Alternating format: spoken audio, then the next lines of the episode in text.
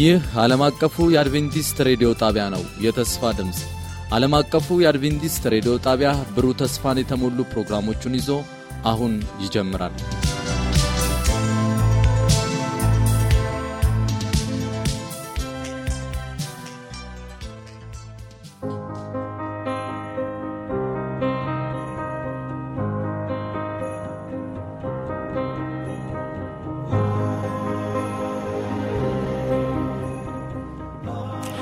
በጌታ የተወደዳችሁና የተከበራችሁ አድማጮቻችን እንደምን አላችሁልን? ይህ ፕሮግራም ከዓለም አቀፉ አድቬንቲስት ሬዲዮ ዘወትር በዚህ ሰዓት ወደ እናንተ የሚደርስ ነው።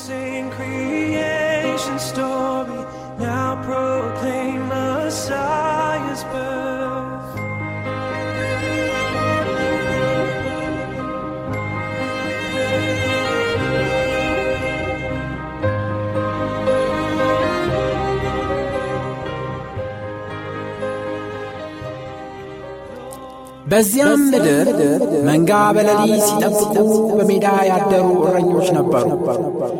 እነሆም የጌታ መላእክት ወደ እነሱ ቀርቦ የጌታ ክብር በዙሪያቸው አበራ፣ ታላቅም ፍርሃትም ፈሩ።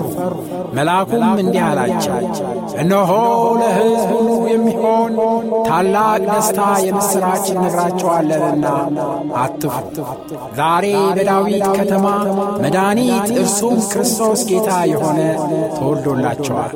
ይህም ምልክት ይሆንላቸዋል፣ ሕፃን ተጠቅልሎ በግርግም ተኝቶ ታገኛላችሁ። ድንገትም ብዙ የሰማይ ሰራዊት ከመላእክቱ ጋር ነበሩ፣ እግዚአብሔርንም እያመሰገኑ ክብር ለእግዚአብሔር በአርያም ይሁን፣ ሰላምም በምድር ለሰው በጎ ፍቃድ አሉ።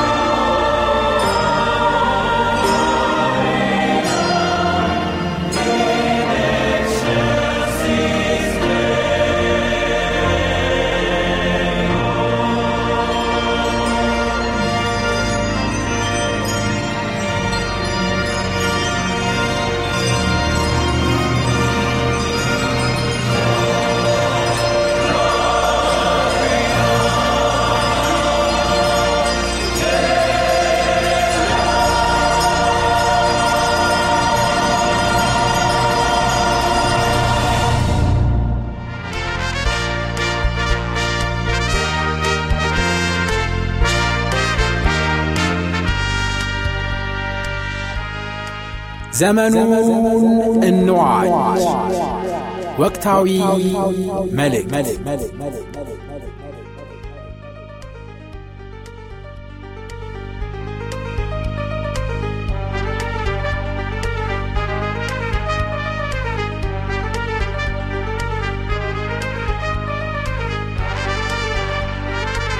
እንግዲህ ይህንን እንደ መግቢያ ስንመለከት ጥንት በደቀ መዛሙርት ላይ በሐዋርያ ሥራ ምዕራፍ ሁለት እንደምንመለከተው በጴንጤቆስጤ ቀን እንደወረደ እናያለን።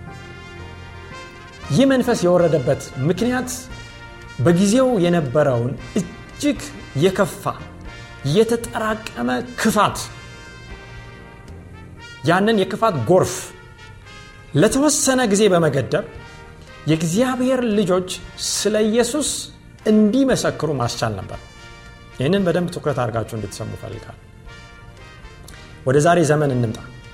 ዛሬ መንቀሳቀስ እጅግ አደገኛ የሆነበት ጊዜ ነው። ዛሬ ከሰዎች ጋር መነካካት ወይም መቀራረብ አስቸጋሪ የሆነበት ጊዜ ነው። የማንሰማቸው በፊት የማናያቸው ወንጀሎች ዛሬ ይሰማሉ ዛሬ ይታያሉ። አመፅ በገጠር በከተማ በአገር በዓለም አቀፍ ደረጃ ጫፍ ላይ የደረሰበት ዘመን ነው። እንዴት ነው በዚህ ሰዓት የመጨረሻው መልእክት የወቅቱ መልእክት ለዓለም የሚተላለፈው ለህዝብ የሚተላለፈው። በተለይ ህይወታችንን እንመልከት። ምን ያህል ድካም ውስጥ እንዳለን ምን ያህል ጉልበት እንዳጣን ምን ያህል እንቅልፍ ውስጥ እንዳለን ከዚህ ማንነት እኛን አውጥቶ ይህንን ክፋት ገድቡ ኢየሱስን ሊመሰክርና ያንን የሐዋርያትን የደቀ መዛሙርትን የመጀመሪያውን ክፍለ ዘመን ታሪክ ሊደግም የሚችለው ማን ነው ብለን ስናይ የእግዚአብሔር መንፈስ ብቻ ነው። ጌታ ይሱስ ዳግም ከመምጣቱ በፊት ያለው ሁኔታ ጌታ ይሱስ ያኔ የመጀመሪያ ምጽት ጊዜ የመጣ ጊዜ ካለው ሁኔታ ጋር ይመሳሰላል። ያኔ የረዳቸው ዛሬም ሊረዳን የሚችል ይህ መንፈስ ዝግጁ ነው ብናምን። ስለዚህ የእግዚአብሔር ህዝብ ሆይ ይህንን በተለየ ሁኔታ የምንጸልይበትና የምንዘጋጅበት ራሳችንን የምናዘጋጅበት ዘመን ነው እንግዲህ እግዚአብሔር መንፈስ በሚወርድበት ጊዜ ውጤቱ ምን ነበረ? ምንድን የታየው? ምንድን ነው በከተማ ውስጥ ገኖ የወጣው ነገር? በዋናነት የምስራቹ ቃል በዚያን ጊዜ ለነበረው ዓለም ሁሉ ተዳረሰ። ጳውሎስ እንደሚናገረው ከሰማይ በታች ላለ ፍጥረት ሁሉ የእግዚአብሔር የምስራቹ ቃል ተነግሯል። ዛሬም ከሰማይ በታች ላለ ፍጥረት ሁሉ የእግዚአብሔር መንፈስ በሚወርድበት ጊዜ ይህ የምስራች ቃል ይህ የምረት ጥሪ ይነገራል። ልቦች እጅግ በጣም እንደ ብረት የጠነከሩ በመልእክቱ ተነኩ። ምክንያቱም መልእክቱ ከመንፈስ ቅዱስ ጋር ስለሆነ ኃይል አለ ኃይል ብቻ መኖሩ ልቦችን መንካት ብቻ ሳይሆን ምላሽ ሰጡ። ሺዎች backslide ወይም ወደኋላ ያፈገፈጉ ሰዎች ወደ ቤተ ክርስቲያን ተመለሱ። በዋናነት ቤተ ክርስቲያን ስንል ህንፃው ግቢው ሳይሆን ወደ እግዚአብሔር ተመለሱ ወደ ቀድሞ ህይወታቸው ተመለሱ። በጣም ክፉ የነበሩ አሳዳጆች ቤተ ክርስቲያንን ለማጥፋት የሚሰሩ እንደነ ጳውሎስ አይነቶች የኢየሱስ ክርስቶስ እንደውም ምን ሆኑ?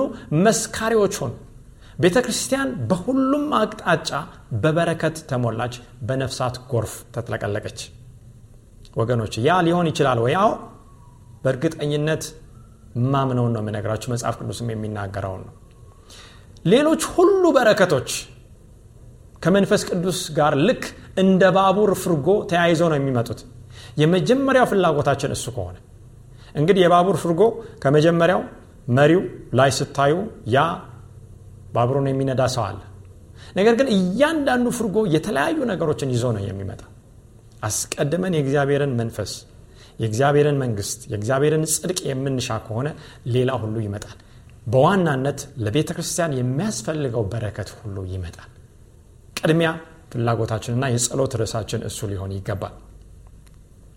ዘካርያስ 128 ያለው ትንቢት ተፈጸመ። የእግዚአብሔር መንፈስ በሚወርድበት ጊዜ በዚያን ቀን እግዚአብሔር በኢየሩሳሌም ለሚኖሩት ይመክትላቸዋል።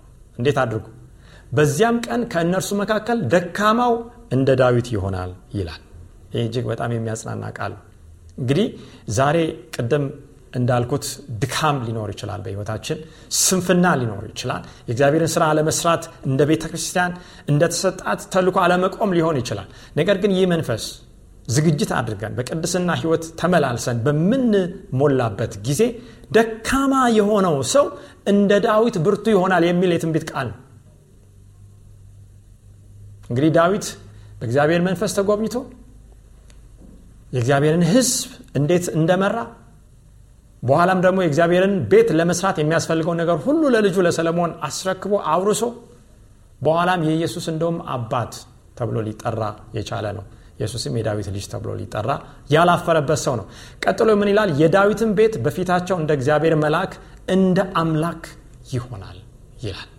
ይህ እንግዲህ ሰብአዊ ፍጥር ማንነት ከመለኮት ጋር ፍጹም በሚዋሃድበት ጊዜ የሚመጣው ውጤት ነው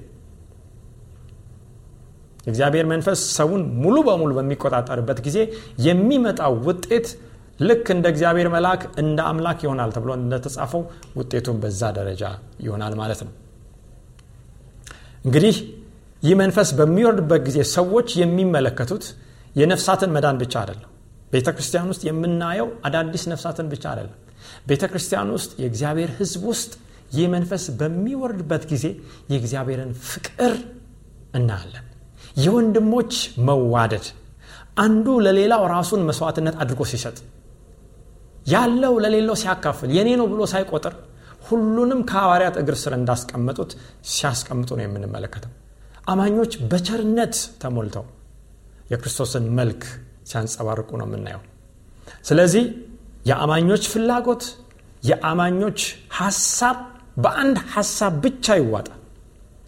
ያም ሐሳብ ምንድን ነው የኢየሱስን መልክ ማንጸባረቅ እናም የእርሱን መንግስት ማስፋፋት። ወገኖች በዚህ ዘመን ሌላ አጀንዳ በህይወታችን ውስጥ ቅድሚያ ከያዘ ማሰብ አለብን።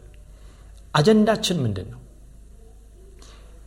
ቅድሚያ አድርገን የያዝነው ምንድን ነው የእሱን መልክ ማንጸባረቅ እንደገናም ደግሞ የእርሱን መንግስት ማስፋት ሊሆን ይገባል። ያ ካልሆነ መንፈስ ቅዱስ ሊሰጥ አይችልም። እንግዲህ ከመጀመሪያውም እንደተመለከት ነው ሰማይና ምድር ሁሉ እግዚአብሔር በቃሉ እንደፈጠረ በመንፈሱ እንደፈጠረ ሰውንም በቃሉ በመንፈሱ እንደፈጠረ ተመልክተናል። ለምንድን ነው ምድርንም ሰውንም የፈጠረው ብለን ስንመለከት የእግዚአብሔርን ባህሪ ምን ይሉ ዘንድ ያንጸባርቁ ዘንድ ነው። ዛሬም ፍጥረት ይቃትታል በሲቃ ውስጥ አለ። ለምን? የእግዚአብሔር ልጆችን መገለጥ ለመመልከት ይህንን የጠፋውን የእግዚአብሔርን መልክ ለማየት። ዛሬ ሰዎች ባያስተውሉም እጅግ ትልቅ የሚያስፈልጋቸው ነገር ይህንን የእግዚአብሔርን መልክ ማየት ነው። ያንን ለማሳየት ደግሞ የእግዚአብሔር መንፈስ ካልመጣ በቀር ሊሆን አይችልም። እንግዲህ የሐዋርያ ሥራ ምዕራፍ 4 33 ስንቀጥል ሳለ የእግዚአብሔር ቃል ሲናገር እንዲህ ይላል ሐዋርያትም የጌታን የኢየሱስ ክርስቶስን ትንሣኤ በታላቅ ኃይል ይመሰክሩ ነበር። በሁሉም ላይ ታላቅ ጸጋ ነበረባቸው ወይም ታላቅ መንፈስ ነበረባቸው ይላል ይህ የክርስቶስ ትንሣኤ ያኔም የወቅቱ እውነት ነው ዛሬም የወቅቱ እውነት ነው።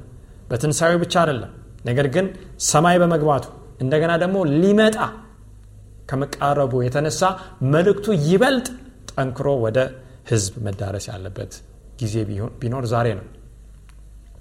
እንግዲህ ወደ ቤተ ክርስቲያን አዳዲስ ነፍሳት መጡ። እነዚህ የመጡ አንዳንድ ነፍሳት ህይወታቸውን የነካውንና የቀየረውን እውነት ለሌሎች ለማስተላለፍ ራሳቸውን ደግሞ በሙሉ ሰጡ። አሁን ይህንን ነው የምንጠብቀው። ይህንን ነው እግዚአብሔር ቃል የገባለን ሺዎች ሶስት ሺዎች አምስት ሺዎች መጠመቃቸው ብቻ አይደለም። ከነዛ መካከል ዛሬ ምናልባት እኛ ብዙም ትኩረት ያልሰጠነውን እውነት ይዘው ለሌሎች ለማዳረስ የሚተጉ ነፍሳት ይገኛሉ። ይሄ እጅግ በጣም የሚያስደስት ነው ለድሆች ወንጌል ተሰበከ መለኮታዊ ተአምር ተፈጸመ። እግዚአብሔር ብቻ የሚችለው ነገር መታየት ጀመረ። ዛሬም ያ ታላቅ የሆነው ክንዱ የሚንቀሳቀስበት ዘመን ደርሷል። አዎ በሽተኞች የሚፈወሱበት ሰዎች ከአጋንንት ነፃ የሚወጡበት ሰዎች ከሞት የሚነሱበት የእግዚአብሔር ጣት ብቻ የሚያደርገው ስራ ከመንፈስ ቅዱስ የተነሳ ይሆናል ማለት ነው። በመጨረሻውም ዘመን ታሪክን ያለፈውን ነገር ብቻ አይደለም በማየት ጊዜ ማሳለፍ የሚገባል በእምነት ደግሞ አሁን የሚሆነውን ነገር ማሰብና ያንን ደግሞ ለመፈጸም በእምነት መራመድ መቻል አለብን። እንግዲህ ይሄ ነው። ሰዎች ሙሉ በሙሉ ህይወታቸውን ለእግዚአብሔር በሚሰጡበት ጊዜ የእግዚአብሔር ኃይል በዚህ አይነት መጠንና ስፋት እንዲሁም ጉልበት ይሰራል ማለት ነው። ታዲያ ይህ የመንፈስ ቅዱስ ተስፋ ለሐዋርያት ብቻ ነው ወይ? ለተወሰነ ጊዜ ወይም ጎሳ ነው ወይ የተሰጠው ተስፋ ብለን ልንጠይቅ ይገባል። ብዙ ጊዜ ስብከት ብቻ ትምህርት ብቻ የሆነው ለምንድን ነው? እውን ያልሆነው በእኔ እውን ያልሆነው በቤተ ክርስቲያን እውን ያልሆነው በእግዚአብሔር ህዝብ መካከል ለምንድን ነው? ይህ የመንፈስ ቅዱስ ተጽዕኖ እስከ መጨረሻው ድረስ ከተከታዮቹ ጋር እንደሚሆን ጌታችን የሰጠውን ተስፋ ማሰብ ይገባናል። ወገኖች ማቴዎስ 28 19 እንግዲህ ሂዱና አሕዛብን ሁሉ በአብ በወልድና በመንፈስ ቅዱስ ስም እያጠመቃቻችሁ እያጠመቃችኋቸው ያዘዝኳችሁንም ሁሉ እንዲጠብቁ እያስተማራችኋቸው ደቀ መዛሙርት አድርጓቸው። እነሆም እኔ እስከ ዓለም ፍጻሜ ድረስ ሁልጊዜ ከእናንተ ጋር ነኝ። እንዴት ነው ጌታ ወደ ሰማይ አንተ ከወጣ በኋላ ሁልጊዜ ከእኛ ጋር ልትሆን የምትችለው። ይህንንስ ታላቁን ተልኮ ልንፈጽም የምንችለው እንዴት ነው ብለን ብንጠይቅ በመንፈስ አማካኝነት ነው። መንፈስ ቅዱስ በግሌ መንፈስ ቅዱስ በቤተ ክርስቲያን በህዝብ ላይ እንደሚጠበቀው ያልወረደበት ምክንያት አንድ ነው። ያም ደግሞ የተሰጠውን ተስፋ ዋጋ ስላልሰጠ ነው የተሰጠውን የመንፈስ ቅዱስ ተስፋ ዋጋ ሳንሰጠው ስለቀረ ነው ስላላከበር ነው። ነው የምናደንቀው ነገር ሌላ ስለሆነ ነው የምንጠባበቀው የምንፈልገው ትልቁ ፍላጎታችን ሌላ ስለሆነ ነው ወገኖች። ስለዚህ አድናቆት ባላገኝበት ዋጋ ባልተሰጠበት ባልተከበረበት ስፍራ የእግዚአብሔር መንፈስ ሊወርድ አይችልም። ዛሬ አመለካከታችን መቀየር ያስፈልገዋል። ትምህርት ጥሩ ነው ስራ ጥሩ ነው ትዳር ጥሩ ነው ልጅ መውለድ ጥሩ ነው መሻሻል ጥሩ ነው። ነገር ግን እነዚህ ነገሮች ቀድሚያ ከሆኑ እነዛ ነገሮችን አግኝተን ብቻ ነው ምንቀር ነገር ግን ትልቁ ፍላጎታችን ዛሬ ይህ የእውነት መንፈስ ከሆነ ጸሎታችን ይቀየራል ንግግራችን ይቀየራል ውሏችን ይቀየራል። የቃል ጥናታችን ክርስትና ህይወታችን ምስክርነታችን ሁሉ ነው የሚቀየረው። ምክንያቱም ከመንፈስ ቅዱስ አንጻር ሁሉም ነገር ስለሚቃኝ ያንን ዋጋ መስጠት ያስፈልጋል ዋጋ መስጠት በብርቱ መፈለግ ያስፈልጋል። እንግዲህ እንደ መካሪ እንደ ቀዳሽ እንደ መሪና እንደ ምስክር ሆኖ መንፈስ ቅዱስ እንዲመጣ እንፈልጋለን ወደ ህይወታችን። ያንን ቅድሚያ እንስጥ። እንግዲህ ይህንን ስናጠና ሳለ የመጀመሪያውን ክፍላችንን ስንመለከት አንድ ማስተዋል ያለብን ጉዳይ አለ። ይህ መንፈስ መውረዱ አይቀርም ይህ መንፈስ በየቀኑ በምንቀበለው መጠን ኃይሉ እየጨመረ ይሄዳል። በአንዴ የሚመጣ ጉዳይ አይደለም። ልምምዳችን ከክርስቶስ ኢየሱስ ጋር በየቀኑ እየጠበቀ ሊሆን ያስፈልጋል። በየቀኑ በመንፈስ ቅዱስ መሞላትን መጠመቅን መታደስን መለማመድ መቻል ያስፈልጋል። ነገር ግን በጴንጤቆስጤ መንፈስ ቅዱስ ከወረደ በኋላ መንፈስ የተቀበሉ ሰዎች ህይወታቸው ምን ይመስል ነበር ብለን እንመልከት። ይህ የመለኮት ኃይል የኢየሱስን ባህሪ ቢያሳይም ከፈተናና ከመከራ እየተረፉ ነበሩ ወይ ስንል አልነበረም። እንደውም ከዛ በፊት ያልተጻፉ ያላየናቸው ሐዋርያትም ያልጠበቁት መከራ ሲወርድ እናያለን።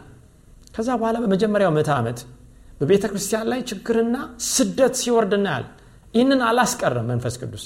ብዙ ጊዜ በዚህ ዘመን የምንሰማው ስብከት አለ። የሚሰጡ ትንቢቶች አሉ። መንፈስን መለየት ነው ርዕሳችን። ይህንን በቀጣይነት የምንመለከተው ነው። ስለዚህ የምን አይነት ስብከት ነው የምንሰማው? ወደፊት እጅግ የበረከት ጊዜ ብቻ እንደሚመጣ የሰላም ጊዜ ብቻ እንደሚመጣ የድሎት ጊዜ ብቻ እንደሚመጣ። ክርስቲያኖች እንደውም ከመከራ እንደሚያልፉ እንደሚያሸንፉ ማን ነው መከራ እንደማያገኛቸው እነሱ እንደሚነጠቁ ቤተ ክርስቲያን ወደ ላይ እንደምትሄድ። መከራ አውሬው በዚህ ምድር ላይ ሀሳዊ ክርስቶስ በሚገለጥበት ጊዜ ክርስቲያኖችን እንደማይነካ ይሰበካል። ወገኖች ይሄ እጅግ እንግዳ ነው ለመጽሐፍ ቅዱስ። መጽሐፍ ቅዱስ እንዲህ አይነት ትምህርት ናቅ መንፈስ ቅዱስን በሚቀበሉት ላይ መከራ መምጣቱ አይቀርም። ለምን? የኢየሱስ ኃይል በሚሰራበት ጊዜ የኢየሱስ ተቃዋሚ ሰይጣን ቁጭ አይልም ዝም ብሎ ስለዚህ በሚችለው መጠን ሁሉ መከራን በእግዚአብሔር ልጆች ላይ ለማድረስ ይጥራል። ደግሞም የተወሰነ ይፈቀድለታል ይህንን ችግርም ያደርሳል። ነገር ግን በዛ ሁሉ ችግር ደግሞ መከራው ችግሩ በበዛ ቁጥር የእግዚአብሔር ጸጋ እየበዛ በእግዚአብሔር መንፈስ አማካኝነት የእግዚአብሔር ልጆች ያንን መከራ ያልፉታል።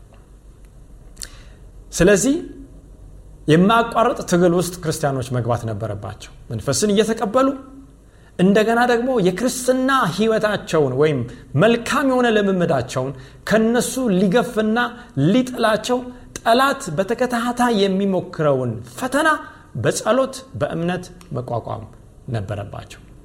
በተለይ አንድ ጽሁፍ እንመልከት።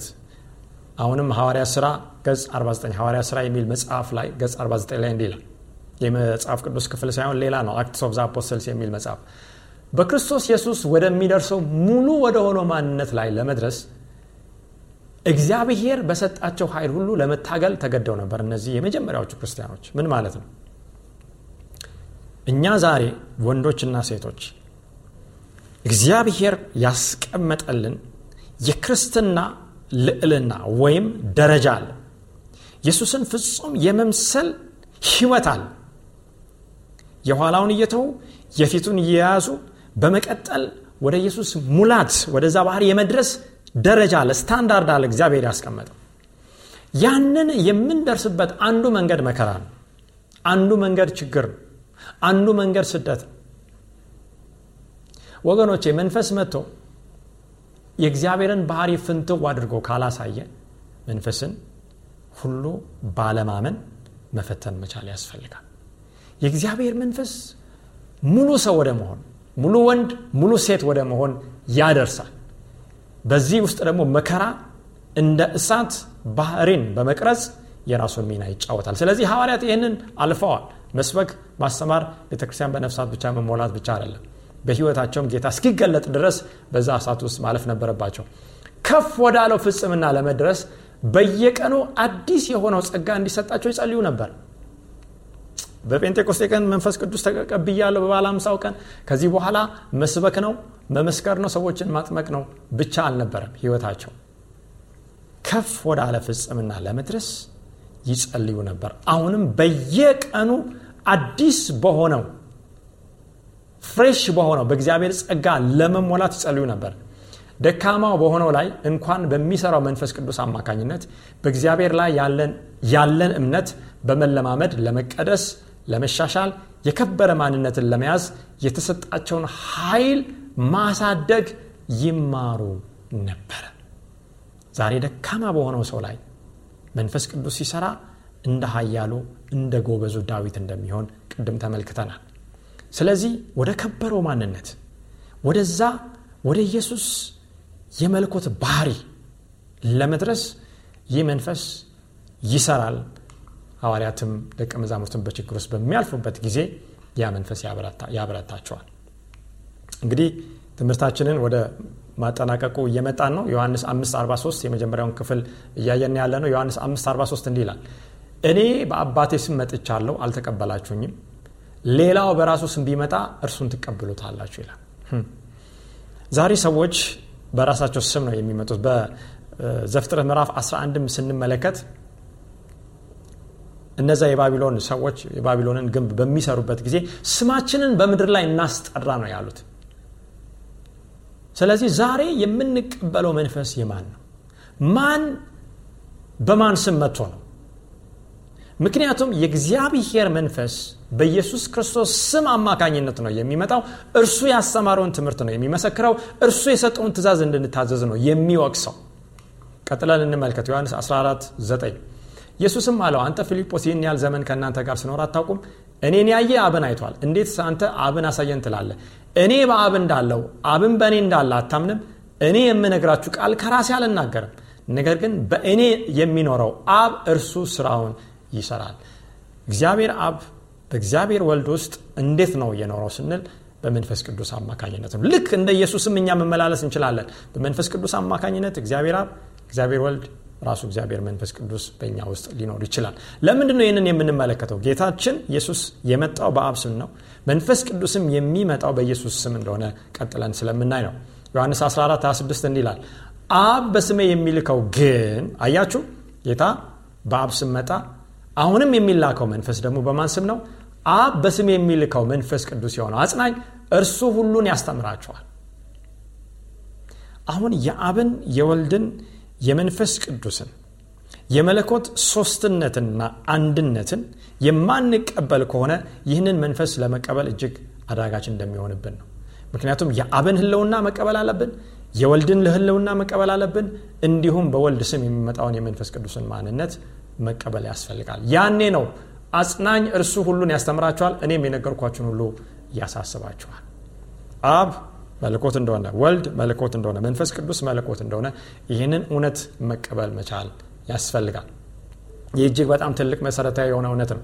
አንደኛ ዮሐንስ 222 አንደኛ ዮሐንስ 222 እስከ 3 እንዲህ ይላል ክርስቶስ አይደለም ብሎ ኢየሱስን ከሚክድ በቀር ውሸተኛ ማን ነው? አብንና ወልድን የሚክድ ይህ የክርስቶስ ተቃዋሚ ነው። አያችሁ? አብንና ወልድን የሚክድ የክርስቶስ ተቃዋሚ ነው ወልድን የሚክድ ሁሉ አብ እንኳን የለውም። በወልድ የሚታመን አብ ደግሞ አለው። ይህ ብቻ አይደለም መንፈስ ቅዱስም አለው። ስለዚህ መንፈስን መለየት ያስፈልጋል። እውነትን መቀበል መለኮት ራሱን የገለጠበትን በቃል ውስጥ ያስቀመጠውን እውነት መቀበል መታዘዝ ለመንፈስ ቅዱስ እጅግ በጣም አስፈላጊ ነው።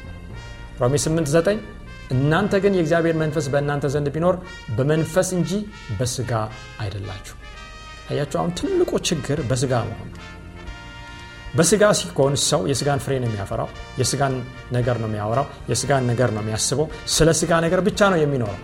በመንፈስ ናችሁ ይላል የእግዚአብሔር ቃል። በመንፈስ ስንሆን ምንድን ነው መንፈሳዊ ነገር እናስባለን የመንፈስን ፍሬ እናፈራለን። ስለ ዘላለማዊ ስለማይጠፋው መንፈሳዊ ስለሆነው ነገር እናስባለን።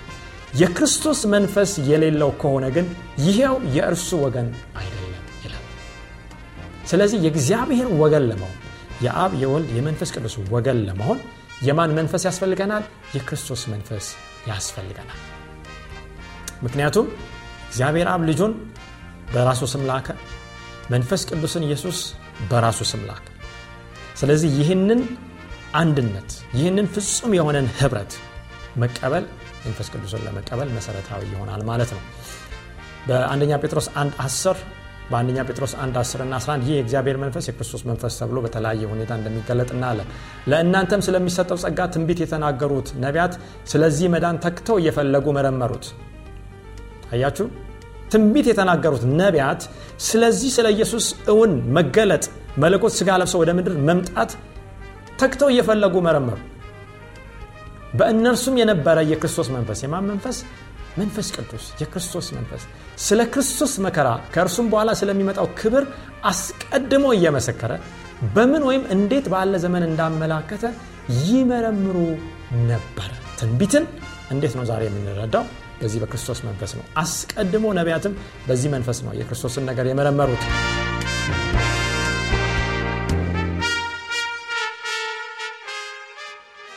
የተወደዳችሁ አድማጮቻችን ስለነበረን የመባረክ ጊዜ እግዚአብሔርን እጅግ አድርገን እናመሰግናለን። በሚቀጥለው ጊዜ የዚህን ተከታይ ክፍል ይዘንላችሁ እስከምንቀርብ ድረስ የእግዚአብሔር ጸጋና በረከት ከሁላችሁ ጋር እንዲሆን ምኞታችንና ጸሎታችን ነው። ደና ሁኑ